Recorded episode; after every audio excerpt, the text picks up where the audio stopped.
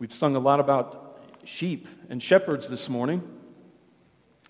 And if you don't know how that connects to our passage, then let me show you. If you would open your copy of the scriptures and join me in John chapter 10, we're going to read a passage of scripture where Jesus describes himself as the good shepherd, and he does so by also stepping on the toes of everyone around him, declaring that they are false shepherds. in John chapter 10, beginning in verse 1, we read Jesus' words Truly, truly, I say to you, he who does not enter the sheepfold by the door, but climbs in by another way, that man is a thief and a robber. But he who enters by the door is the shepherd of the sheep. To him the gatekeeper opens, the sheep hear his voice, and he calls his own sheep by name and leads them out. When he has brought out all his own, he goes before them, and the sheep follow him, for they know his voice. A stranger they will not follow, but they will flee from him, for they do not know the voice of strangers. Jesus has just painted a vivid and compelling picture of shepherding he has captured everyone's attention his disciples, the Jewish religious leaders, the crowds, and even us this morning. Each detail of this figure of speech, this parable or proverb, was well known to his audience, perhaps even evoking memories of personal experiences as these Jews took care of sheep on the hills.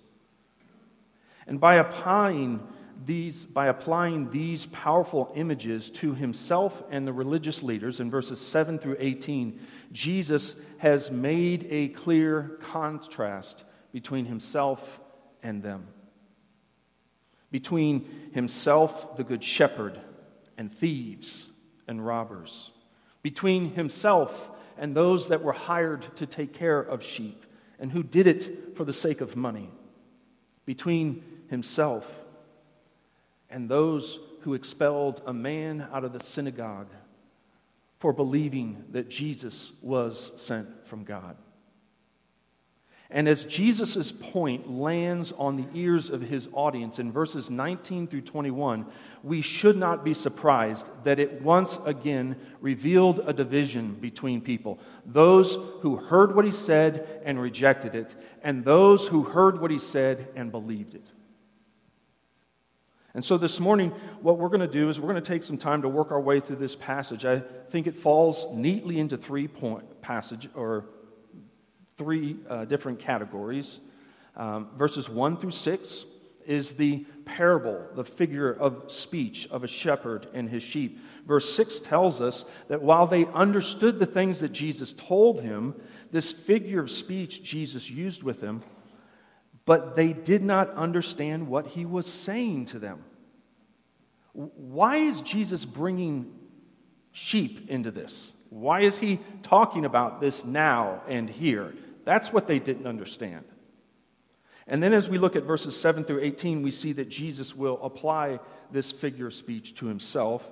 And as I've already mentioned, verses 19 through 21 is the result of Jesus' words. Notice some of these aspects. For those of us that don't raise sheep, um, sheep are those white, fluffy things that we may see at a fair, or um, we may just have them in a toy box, you know, stuffed animals. Jesus says in verse 1 that anyone who does not enter into the sheepfold by the door, but climbs in another way, is what? A thief and a robber. So a thief steals, a robber steals by using force. And Jesus says neither of those is a true shepherd. If they were a true shepherd, they could approach the door and the gatekeeper would let them in. He would welcome them to get their sheep out of the sheepfold. And in fact, Jesus says in verse 2 the one who enters by the door is the shepherd of the sheep. Notice also, the gatekeeper not only opens to him, but look at verse 3 the sheep hear his voice, and he calls his own sheep by name and leads them out. The language there seems to imply that this sheepfold, this dwelling place, this safe haven, as it were, for sheep, has more than one flock in it. How does this shepherd separate his sheep from the other sheep? How, do, how does he prevent all sheep from running past him and being running wild in the, in the open? Notice, shepherd speaks. He calls to his sheep, and they hear his voice, and they follow him. He leads them out. And verse 4 tells us that when he has brought out all his own, he goes before them. The shepherd is not pushing the sheep from the rear, he's out in front leading them. And he quickly says in verse 5 that they will not follow a stranger, they will flee from him. So there's this element of trust between the sheep and the shepherd, there's an element of familiarity, there's an element of understanding. So when Jesus applies this to himself, what does he say? Look at verse 7. Jesus again said to them, Truly, truly, I say to you, I am the door of the sheep. All who came before me are thieves and robbers. Before me, uh, uh, but the sheep did not listen to them. I am the door. If anyone enters by me, he will be saved and will go in and out and find pasture. The thief comes only to steal and kill and destroy. I came that they may have life and have it abundantly. I am the good shepherd. The good shepherd lays down his life for the sheep. He who is a hired hand and not a shepherd, who does not own the sheep, sees the wolf coming and leaves the sheep and flees. And the wolf snatches them and scatters them. He flees because he is a hired hand and cares nothing for the sheep. I am the good shepherd. I know my own, and my own know me, just as the Father knows me, and I know the Father, and I lay down my life for them. And I have other sheep that are not of this fold. I must bring them also, and they will listen to my voice. So there will be one flock, one shepherd. For this reason, the Father loves me, because I lay down my life that I may take it up again. No one takes it from me. But I lay it down of my own accord. I have authority to lay it down, and I have authority to take it up again. This charge I have received from my Father. So let's take a few minutes and let's unpack what this figure of speech, how Jesus has applied it to himself. In verses 7 through 10, he uses the metaphor of the door. I am the door, he says. He is the point of access to the sheepfold. And in the sheepfold, he is the point of access to get outside to the water and to the green pastures. How is it that sheep know the voice of the shepherd? I mean, it's a very simple thing that may be overlooked. I think in this passage there is so much to appreciate here. How did they learn his voice and know the difference between his voice and somebody else's? Simply because the shepherd spoke to his sheep.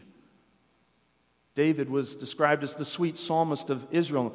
Perhaps in his work as a shepherder, writing psalms was the way in which his sheep learned his voice so that they would follow him.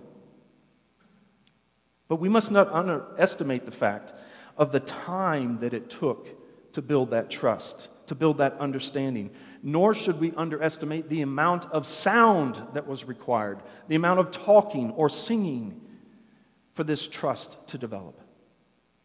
You see, a fundamental aspect of shepherding is that the shepherd talks and talks and talks a lot so that the sheep learn their voice and follow it, even if it means they follow it and turn away from food or turn away from the protection of the sheepfold or they turn away from water or comfort. They learn to follow the shepherd's voice. And that is why they do not trust the voice of another shepherd. It is foreign to them. So, as this relates to Jesus being the door, the point of access to the sheep, and the point of access from the sheep to the pastures, I wonder why is it that we as Christians have such a hard time trusting and following God's voice? You know, only two things are required to know and trust God's voice, and that's proximity to Him, being close to Him, and time together. That's all that was required for the sheep to hear the shepherd's voice and to trust it. Time together and closeness where they could hear it. Certainly, the shepherd had to speak, but that's a given. Certainly, God has spoken, but isn't that a given? The danger for us as Christians is when we have stopped listening to our Savior's voice and we have begun to listen to the voice of others. We no longer can distinguish his voice from theirs. I'll never forget my coach, basketball coach in high school, Coach Botts. He said, Guys, uh, in the thick of the game, things are going to get loud. We went to uh, a lot of small schools and played in little gyms. It was much like Hoosiers without the drama of Gene Hackman and you know all that. Who's going to be the star shooter? But you would go to these pits, and literally one place was a pit. It was our gym. It was down low, and there was a balcony that went around it, and there was about four rows of bleachers on one side, and it was everything was above you and around you. And the coach said, When we get into the game, you're not going to be able to hear my voice because the crowds are going to be so loud unless you learn to listen for my voice.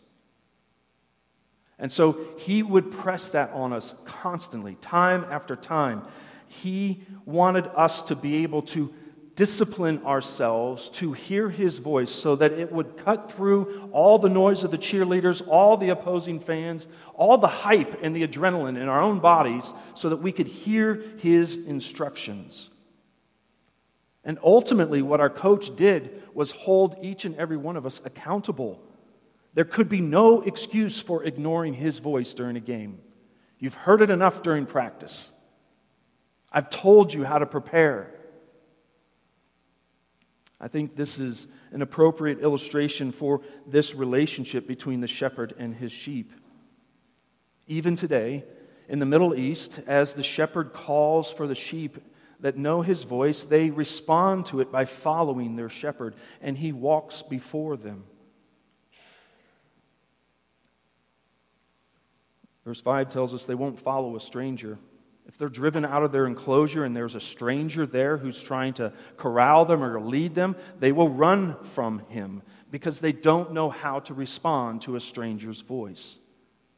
So I wonder how we should respond by this, uh, to this teaching. How should we learn to hear God's voice?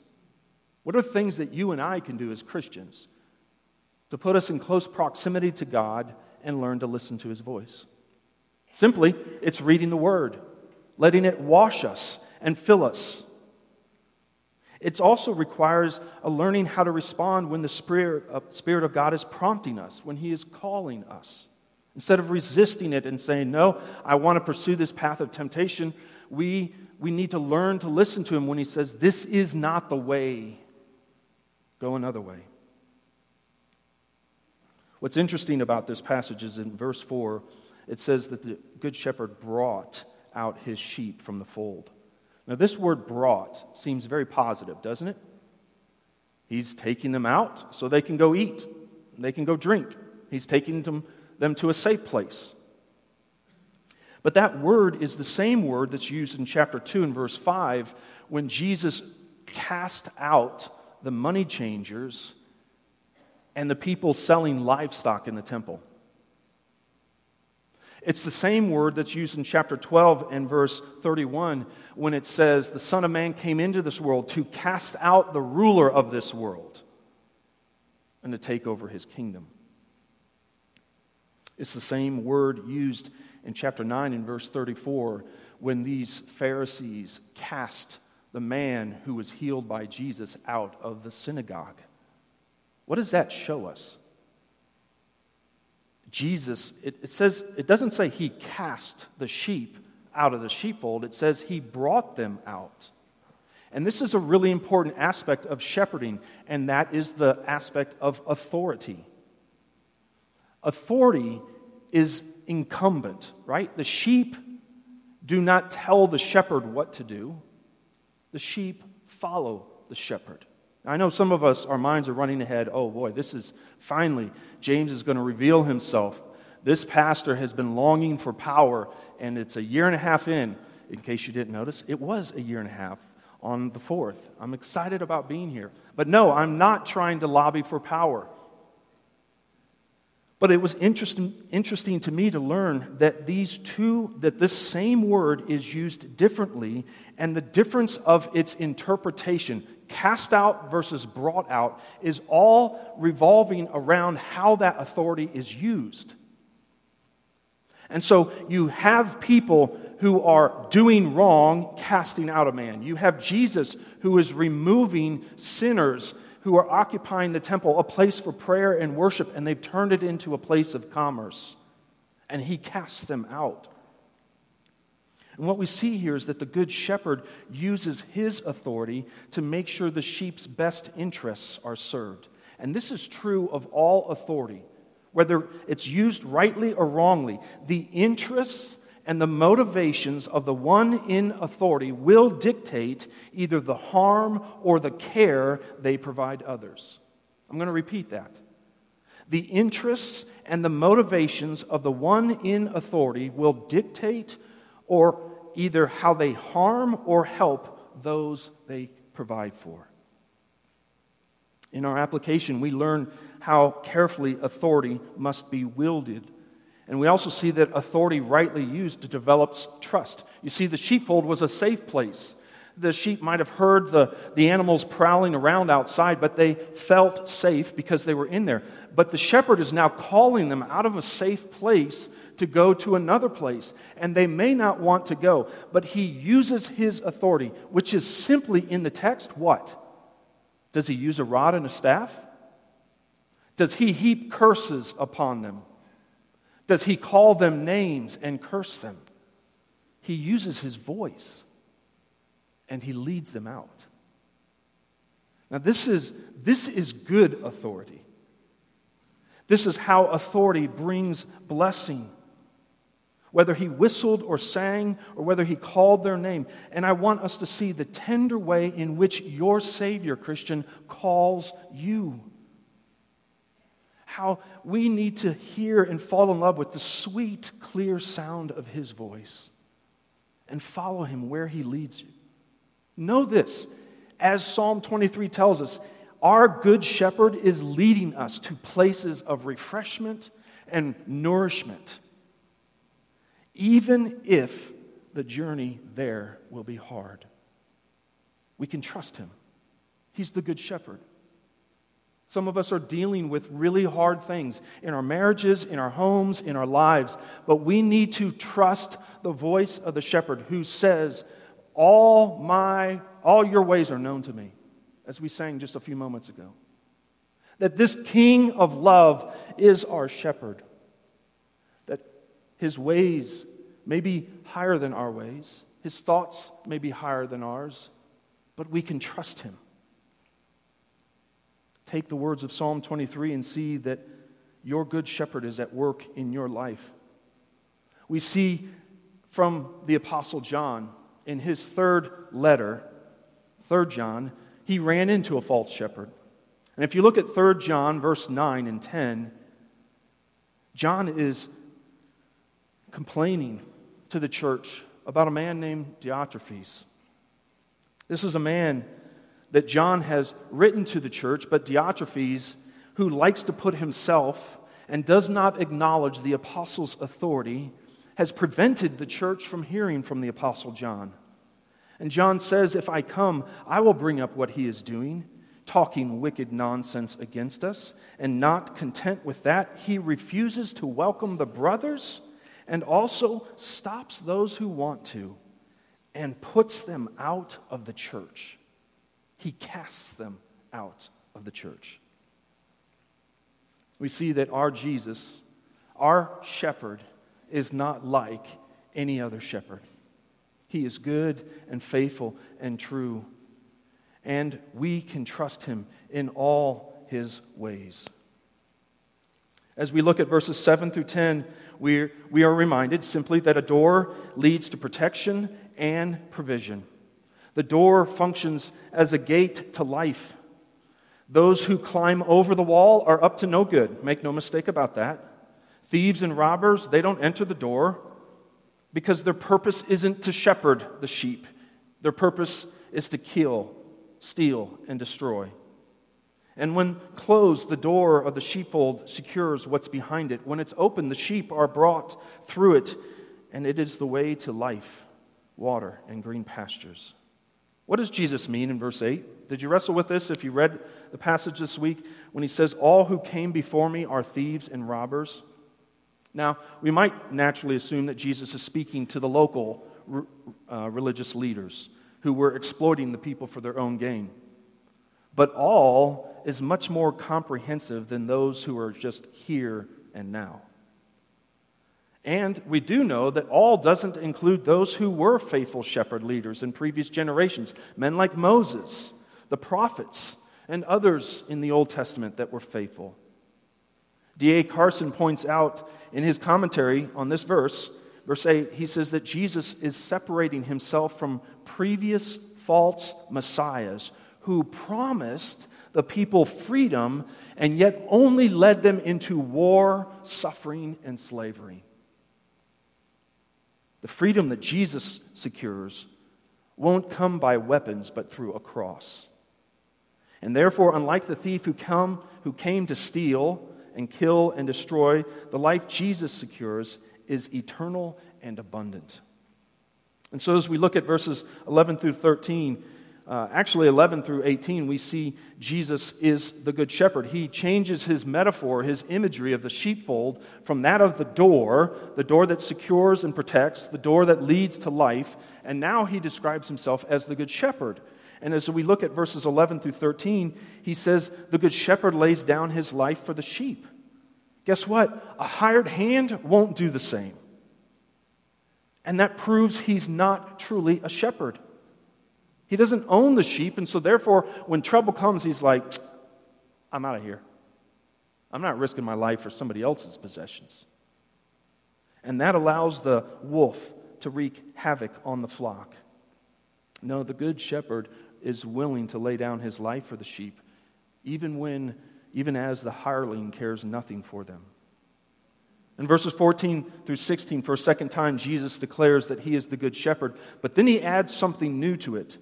He says, I know my own, and they know me, just as the Father knows me, and I know the Father. And this leads to an unexpected expansion of the flock, because in verse 15 or 16, it's the first time Jesus says that there's other sheep out there that aren't a part of my flock that I'm going to call, they'll hear my voice, and they will join this flock. What is he talking about here? Isn't that stealing? Friends, this is the inclusion of the Jews and Gentiles into one body, into one church. Jesus is making one flock under one shepherd in this church. And he is pointing out that he came not just for the Jews, but he came for all people of all nations. He is the fulfillment of David's greater son. He is the fulfillment that God made to Abraham in Genesis 12 that through him he would bless all nations through his offspring. Jesus is the fulfillment of all these Old Testament promises. And he tells us that the sheep and the shepherd they know each other. Now that's not new, but what's new is that Jesus is introducing the Father for the very first time in this parable and its explanation. And he's declaring to his audience that he and the Father know one another. And then, if that weren't enough to blow people's minds, he says, I'm also going to tell you something. I came to seek and to save the lost. It starts with the lost sheep of the house of Israel, but it will expand to all the lost all those who are caught up in their sin, all those sheep who are lost and straying and wandering and have no safe place, I will call them. And because they are my sheep, they will hear my voice and they will follow me. And think about this, folks. I think this chapter is clearly ch- connected to chapter 9 because truly, truly, that figure of speech that Jesus used twice in this passage, never in John's gospel, it never introduces a new thought. It always builds off of one. And the second thing is if you look at verse 21, we see that even Jesus' hearers connected Jesus' teaching to what he had done with the man who had been born blind, who he had healed in chapter 9. A demon cannot cast out, a demon cannot heal a man who was born blind, they say. And finally, Jesus, by his application, makes it clear hey, I am a good shepherd, and I can just point to you guys to just what happened a few hours ago.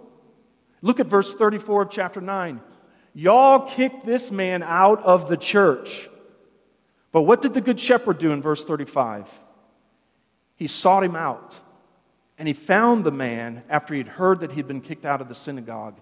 And he said to him, Do you believe in the Son of Man? Tell me who is the Good Shepherd? And how does the Good Shepherd seek for lost sheep? But in the way that Jesus just describes. You see, God is orchestrating all the events of your life in order that He can present Himself to you in a compelling way in which He invites you. Do you believe in me?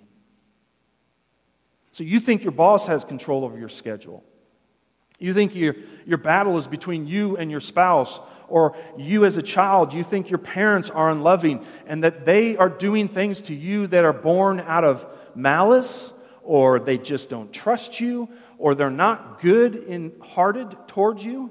Let me just tell you, God has ordained these things so that He can come to you at a point in time where you will hear His voice. And He simply asks, Will you follow me? Will you believe in me? And the clear defining mark of a sheep is whether or not it will listen to this shepherd. And if they don't, they are not a part of his flock. They do not believe. This was a historic problem, as Angie led us in a reading from uh, Ezekiel chapter 34 this just a few minutes ago. This is a historic problem of being bad shepherds, false shepherds for Israel all throughout his history. Whether it was in the periods of the judges, where every man did that which was right in their own eyes, or whether it was through the period of the kings, where kings were corrupt and they were leading their people to do more sins than the generation before them. And so we read of passages like Isaiah and Jeremiah, and as Angie read from Ezekiel 34, that mention to us what occurred in the historical books like Judges and Samuel, Kings and Chronicles. That these shepherds were false shepherds and they abused the sheep. They took advantage of them and they exploited them. And let me just say when pastoral authority is used to hurt God's people, that is not good shepherding that all the elders of this church are bound by oath and by covenant to serve Christ and to care for the sheep of this congregation. And we are called and accountable and will be held accountable by God for our stewardship of that. We are under shepherds. There is one great chief good shepherd. This church does not belong to any elder. You belong to Christ. He is the one who's redeemed you with his own blood. He's the one who's laid down his life for you as a sin substitute. And so, we as elders, we need to hear this on how we use authority. We have to do it very wisely, and we have to use it for the good of God's people and the glory of His name. That wasn't always the case. And that isn't always the case. And if that's been your experience in a church, I hurt for you. And I understand how hard it is to trust someone who's telling you to trust them. God is not calling us to be blind or stupid. There's a lot of analogies between sheep and Christians. And yes, sheep, man, if you don't trim their hair, they can die. If you don't cut their nails, they can die. If you don't feed them, they can die. If you don't water them, they can die. If they get too hot, they can die. I mean, sheep are weak, but you know what? There is application there, but the fact is, we're not called to be stupid. We're called to be as harmless as doves and as wise as serpents. And as Christians, your elders, South Canyon, are not asking you to blindly trust them. We're asking you to follow us as we follow Christ. And that puts a huge responsibility on us to be wise in our leading, leading, not driving, not pushing, not yelling, not harassing, but loving leadership that's built off of trust. Isaiah 56 describes the leaders of God's people as shepherds and as watchmen. And what's interesting is in John chapter 9 and verse 40 and 41, Jesus condemned the watchmen of his day as being blind. And then here in John 10 and 8 and verses 12 and 13, Jesus declared the shepherds of his day to be false shepherds. He called them thieves and hirelings. Ezekiel 34 and verse 23, if you want to turn there, this is just a really important verse to bring to your attention. Ezekiel chapter 34 and verse 23. God makes this promise to his people. Angie read to us the passage that God says, I will be a shepherd to my sheep. But look at verse 23. It says, And I will set up over them one shepherd, my servant David, and he shall feed them. He shall feed them and be their shepherd. And I, the Lord, will be their God, and my servant David shall be prince among them. I am the Lord, I have spoken. See, in the Old Testament, there was this promise that from David's offspring would come a greater one, greater than even David, under whom Israel saw all their borders expanded, the highest point of their life as a king, because Solomon's heart was turned away. Even though there was more wealth and affluence in the, in the country during Solomon's reign, David was a man whose heart was towards the Lord. And God is promising there will be a day where there will be one shepherd for all his sheep, and that has been fulfilled in Jesus. So we come to this passage, and there's all kinds of truth for us to think about as a Christian. Like, do we really know God's voice in our life? Or does it sound just like all the other voices that we hear on the radio, social media, or streaming podcasts, whatever it is? And do we follow the voice of God? Are we walking in such communion with Him that we know where He's leading us? We can follow because we trust Him, even if we don't know where He's leading us. And then, as elders, are we being good under shepherds? Jesus goes on to tell the, the in this explanation that not only does he have other fold or other another flock uh, from another fold and he's going to bring the two together and make one from it but repeatedly four times he tells us that he is going to lay down his own life for the sheep. And the father loves the son because the son is willing to fulfill the father's mission his charge. What was that charge well, in John's gospel, John records Jesus' words. Just a quick summary. Chapter 3 and verse 34 and chapter 7 and 16, Jesus says, My charge is to speak the words of God, of my Father. Chapter 4, 5, and 6, he repeatedly asserts the fact that I am only to do the will of him who sent me. In chapter 5 and verse 23, Jesus says, If you don't honor the Son, you don't honor the Father who sent him. In chapter 7 and verse 29, Jesus says, I know the Father. I know him because I came from him. He sent me, and I'm going to go back to him. You see, the Apostle John understood that God sent Jesus to give his life to those who believed in him. And he will say this more clearly in 1 John chapter 4. Listen to verses 9 and 10. In this, the love of God was made manifest among us, that God sent his only Son into the world so that we might live through him. And this is love. Not that we have loved God, but that he loved us and sent his Son to be the propitiation for our sins. What is John saying? John is reminding us that Jesus' whole point, his whole argument, up to, the, uh, up to this point in the gospel, is to show us clearly how he indeed is the better shepherd than any other shepherd that his people had ever had. Truly, truly, trust the words that are coming out of my mouth, Jesus is saying. He is pointing out what false shepherding looks like, and he is pointing out what good shepherding looks like. Jesus' words and his actions match. These false shepherds say they love the people, they want to teach them the way of righteousness, and yet they abuse the people. They extort money from the people, they exploit them for their own purposes. This passage shows us Jesus takes on this language of a shepherd giving his life. Now, you might think, well, a shepherd giving his life for a sheep, maybe John's just talking about the fact that it's an all consuming responsibility. It's like parenting, right? Parenting doesn't end at 8 o'clock at night, although, how many of us would love that? Parenting requires you to get up in the middle of the night when a child pukes all over the floor.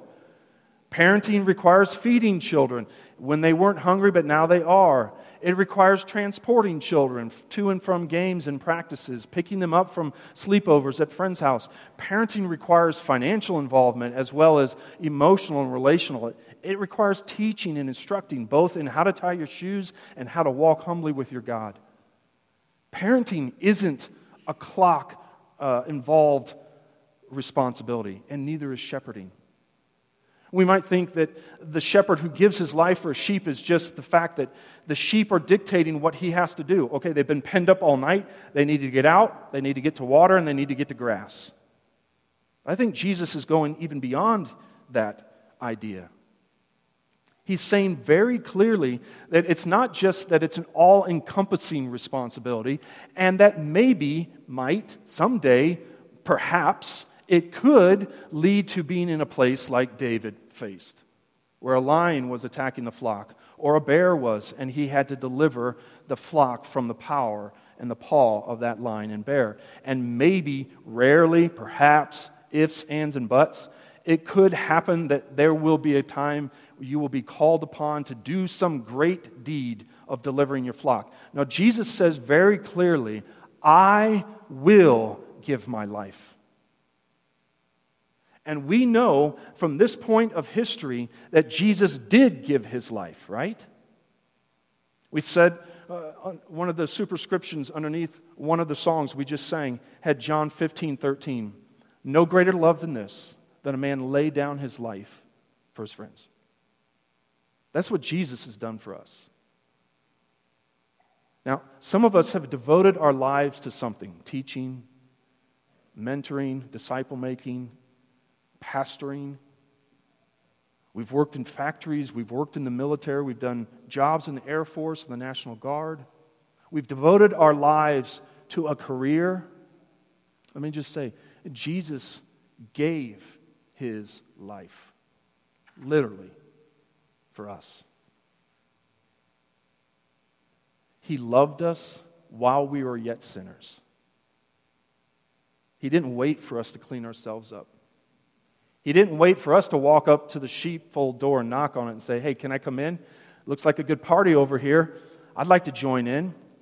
He went out, like we saw in John 9 35, and he went to those far recesses of the globe, and he took the gospel there through Christians' witness and word, and he opened people's hearts to understand and believe that he is the Christ, and he called us to himself in order that we would be his witnesses. And so we come to the conclusion of all this. If this is the charge that Jesus took, if it was to lay down his life, and that he says, No one is compelling me to do this. In fact, you Pharisees, I want you to hear this. I am laying down my life. You will snuff it out in a few chapters in John's gospel, but I will take it back up again. He raised, God raised him from the dead, and Jesus says, No one takes it from me. I lay it down of my own accord. I have authority to lay it down, and I have authority to take it up again. This is the power of our God.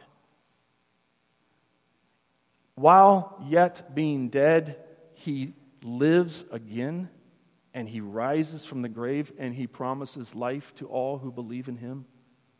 We come to the end, and, and this is just a simple conclusion. It's what are you going to do with this? As you look at 19 through 21, there was division among the people. They were split over he's insane and he's controlled by a demon. No, no, no, no. Demons don't cast, uh, heal people who are born blind, they, they don't do good. And all that we've seen from Jesus, yes, some of his stuff is uh, pretty out there as it goes, but he's always consistent that he's calling people to understand himself as unique and as different from any other teacher, any other prophet. He's declared things, but he's also done things to prove it. What will you believe about Jesus? And will you hear his voice and give yourself to him and become one of his sheep? Lord, we pray and ask. We ask that your will would be done, both on earth as it is in heaven. That you would help us who may be struggling with Jesus' words and his statements that there's this holy God that he was sent from in order to reconcile us to that God because our sin has separated us from him and that there is a day of judgment coming that if we are not prepared, if we haven't clothed ourselves in the righteousness of Jesus, by faith, trusting His work, then we will be eternally separated from that God. Th- these are hard things to wrestle with, and John doesn't shy away from them because Jesus doesn't shy away from them. I pray, Lord, that you would open, open the eyes of the blind this morning yet again that you would do a miracle and you would make hearts of stone become living flesh. That we would believe in the name of Jesus. And that even if our suffering in this world, even if following Jesus, which you told us it was going to be a hard road to follow, it was going to be a path that is fraught with danger the Christian life isn't any easier than the non Christian life. In fact, in many ways, it may be more difficult. But help us to trust you, Lord, that the way in which you're leading us does, in fact, lead to shady green pastures beside still waters. We pray, Lord, that you would give us the grace to follow you, to sing your praises, and we pray that you would give faith, repentance, and faith we ask all this in the name of our glorious and good shepherd, Jesus. Amen. Let's take a moment to reflect on what we've seen and heard from God's Word. Now, I understand that the Spirit has greater power than anything else. And He may be speaking to you about something, a sin you need to confess, a confession you need to make that Jesus is indeed going to be Lord of your life, that you're going to repent from your sins, and that you're going to trust Him. It may be that God is showing you something about how you use authority. Does it look like the way the Good Shepherd uses it, or do you look like the false shepherds? If God's speaking to you about something, this is the moment where we honor Him by saying, Yes, Lord, we will follow your voice. So let's take a moment to think about this respond appropriately before we sing our final song. And if you have questions about anything that's happened this morning or where you're at in your mind and your thinking, look at the back of the bulletin. Talk to find any of those guys on there. These elders would be happy to spend time talking with you. I'll be right outside. I look forward to talking with you if you have questions. But let's take a moment to reflect before Joel and the team leads us in our closing song.